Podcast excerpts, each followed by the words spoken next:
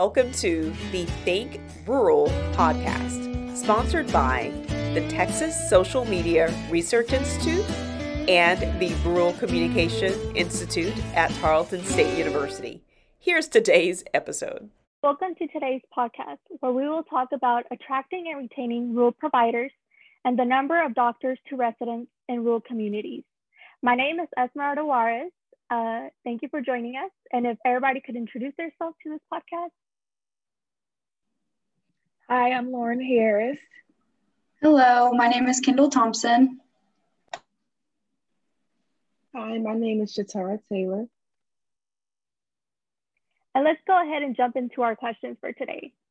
So what are some benefits that medical professionals seek while applying for jobs?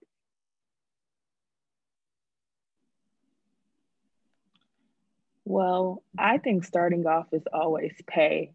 I mean, people want to be able to provide for themselves, and a lot of people do have student loans coming into the medical field, so they want to be able to provide for themselves and pay those off.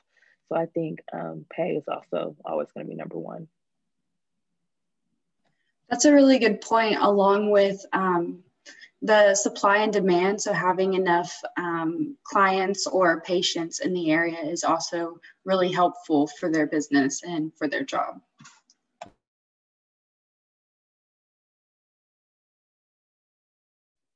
Also, um, you know, this is Dr. Edwards. A lot of medical professionals graduate from school and they've been in the books for a long time and reading and memorizing a lot of information. They also want to be in a fun place where they can go out and they can eat some good food. They can um, go meet new people who haven't as well.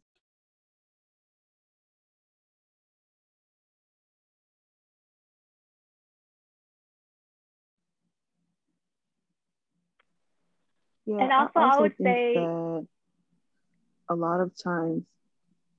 Oh no, sorry. Go ahead.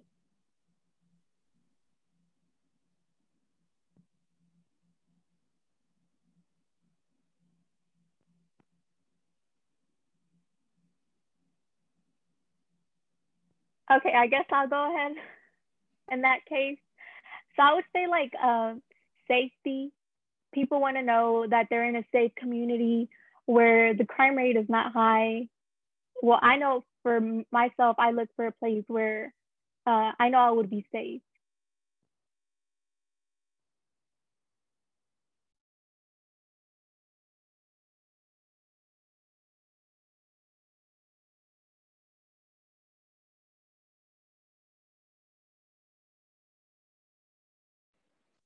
Yeah, so I think everyone has this like goal of, you know, what they want their life to be like when they go to medical school. And I think it's maybe like a false reality of what it's like to really be a healthcare worker. And I think more than anything, the last year has really shown us that. Um, there have pretty much been like no breaks. And I think um, that's important to realize is that you have to be ready to go all the time. And I think that it's important that rural areas and rural residents get those same opportunities because cities like Dallas and Fort Worth have an overabundance of healthcare professionals, whether it's hospitals or doctors' offices or you know places to you know like dialysis treatment offices. They have an overabundance of those areas, whereas rural areas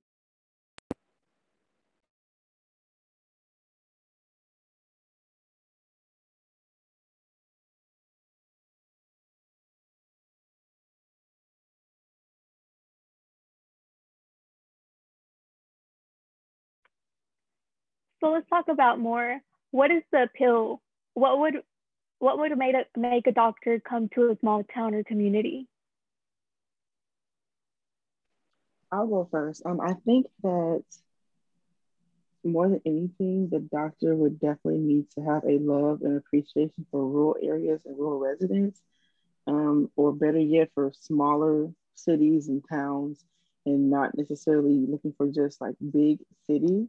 Um, I think they would have to have an appreciation for that as a base to, you know, have a healthcare facility and love that area for sure. I think adding on to um, the pace of a small town or a rural area. Some people don't want the big city life. Some people want the slower pace, the less traffic. Traffic in big major cities has um, gotten worse over the years since a lot of people have moved to major cities, especially in Texas. Um, even for myself, I live 15 minutes from my job, but it takes me sometimes an hour to get home um, just with traffic. So I think the pace, maybe less traffic, being able to be, you know, run to your office, run to the hospital um, to meet your clients. Um, maybe some people will love the pace and they find that more attractive versus the city life. There's also the point of um, maybe a, health, a healthcare physician who has kids. Maybe they want their kids to grow up in a small town with a smaller school. I know some people um, feel one type feel a type of way about um, big cities and big schools versus small school districts and where they want their kid to grow up.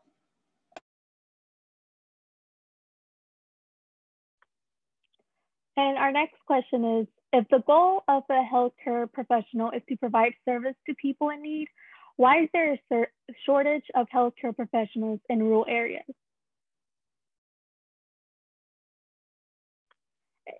And I guess I could go ahead and answer that question. Um, I guess there's a shortage because there's no known jobs for rural communities. Like there's not much communication in rural communities.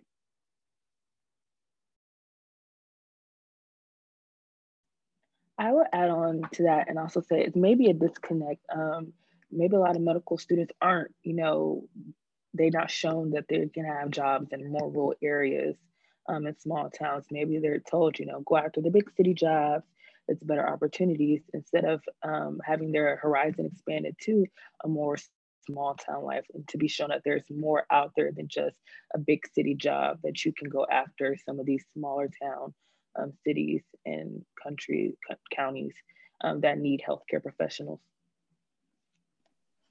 I wanted to add in um, the ratio of people when there's less patients or clients or however you want to look at them.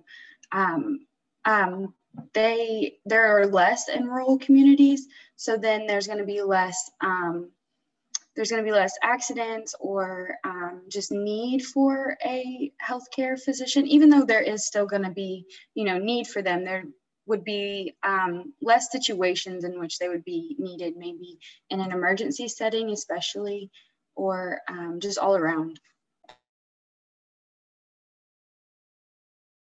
And also, this is Dr. Edwards. Um, they I've been following this for the past two years, but there's called this Health Service Corps, uh, Medical Health Service Corps, and basically the rural hospitals have to know about it and they have to opt in, and that means that the government helps recruit uh, doctors to their rural areas but the hospitals have to know about it beforehand. So that's another way you know to make sure that our rural hospitals um, who are you know scraping the bottom of the barrel sometimes to find um, the best doctors um, they need to know about opportunities that are available for their facility. Now let's talk about your rural healthcare experiences.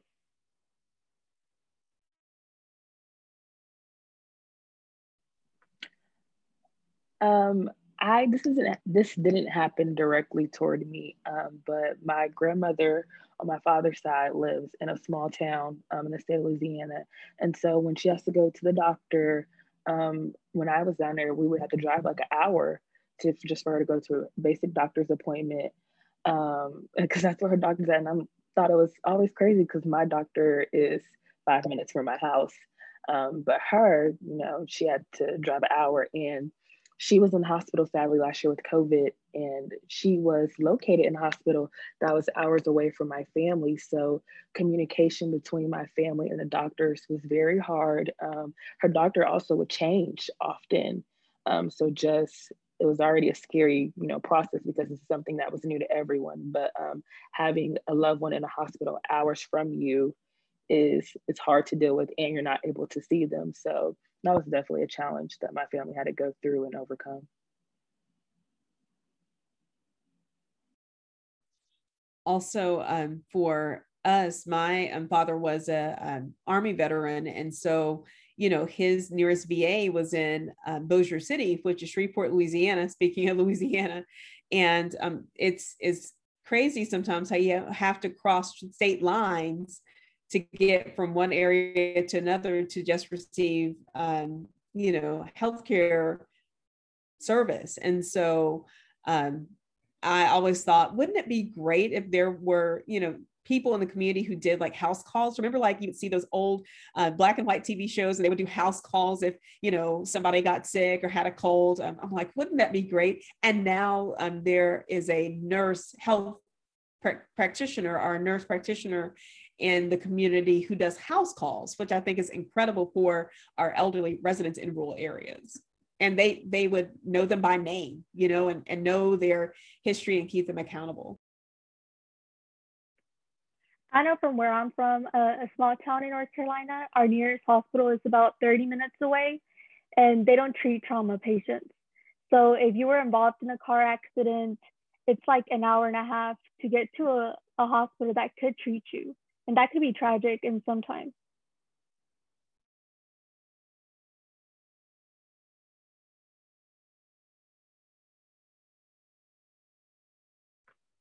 Okay, so to finish off our podcast, uh, does the number of resident doctors to residents matter? Should there be a mandatory number of doctors per, uh, per county?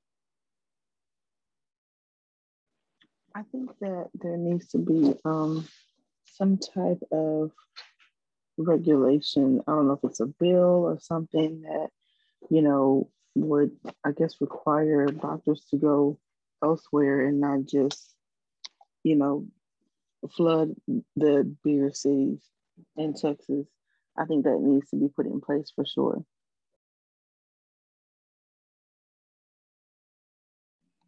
I think um, the number of doctors to residents does this matter.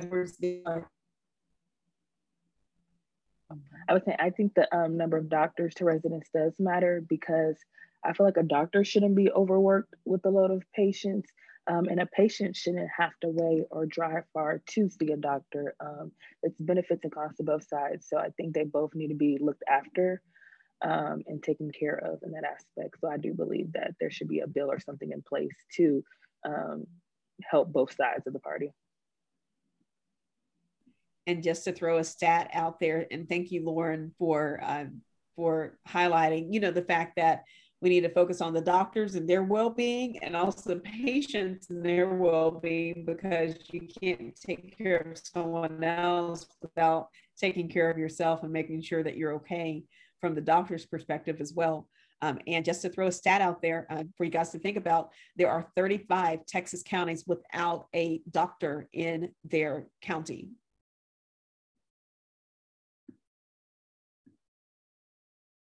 What do you guys think about that? I think that's a crazy um, statistic and number that um, really needs to be changed. Like we need to have accessibility to everyone, and we they need to be able to get the healthcare that they need. So um, I think you were right, Lauren, that there should be something enforced to have people um, come to small communities and um, make it accessible to everyone. I think it's a little scary to think that there's, you know, some places some people don't have access to a doctor. Like growing up, I've always had access to healthcare professionals or pretty much anything I need, but I know family members and people who don't have it easy. And to think that there are some places who they have no one at all is very frightening. I know some cities and counties may think, oh, we don't have a lot of accidents or, oh, you know, things just don't happen like big cities, but I still don't, I don't believe that that should be a reason why you don't have someone in place just in case those things do happen because we would never think that we would be in a pandemic, but we were. And so I would say never say never and have someone in place for things like that. Also, just to throw this out there as well, Lauren, um, I mean, you really hit the nail on the head when you talked about like, hey, there, there should be something that should happen. Um, uh, I know that a lot of, um, I know that you said, oh, well, you know, I've always lived a certain, you know, within a certain mile radius of my doctor. But just think about this when you drive from um, your part of Texas to Louisiana, you're also passing through a lot of small towns on Interstate 20 And what scares me is, you know, if you get into an accident and I see them all of the time, unfortunately, on Interstate 20, you know, where is the nearest doctor from that accident if that's one of those 35 counties without a healthcare provider? And that's so scary. And it's such a good point because we have a five and a half hour drive from um, here to where my family lives.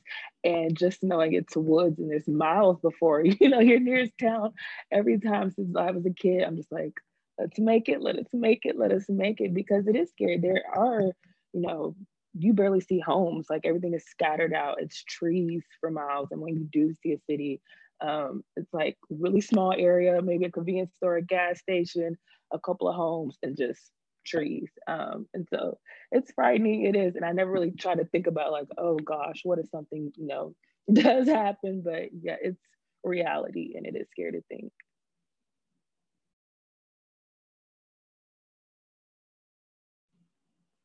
Okay, well, thank you all for tuning into our podcast. Please don't forget to like, share, and subscribe. And don't forget to tune in next week.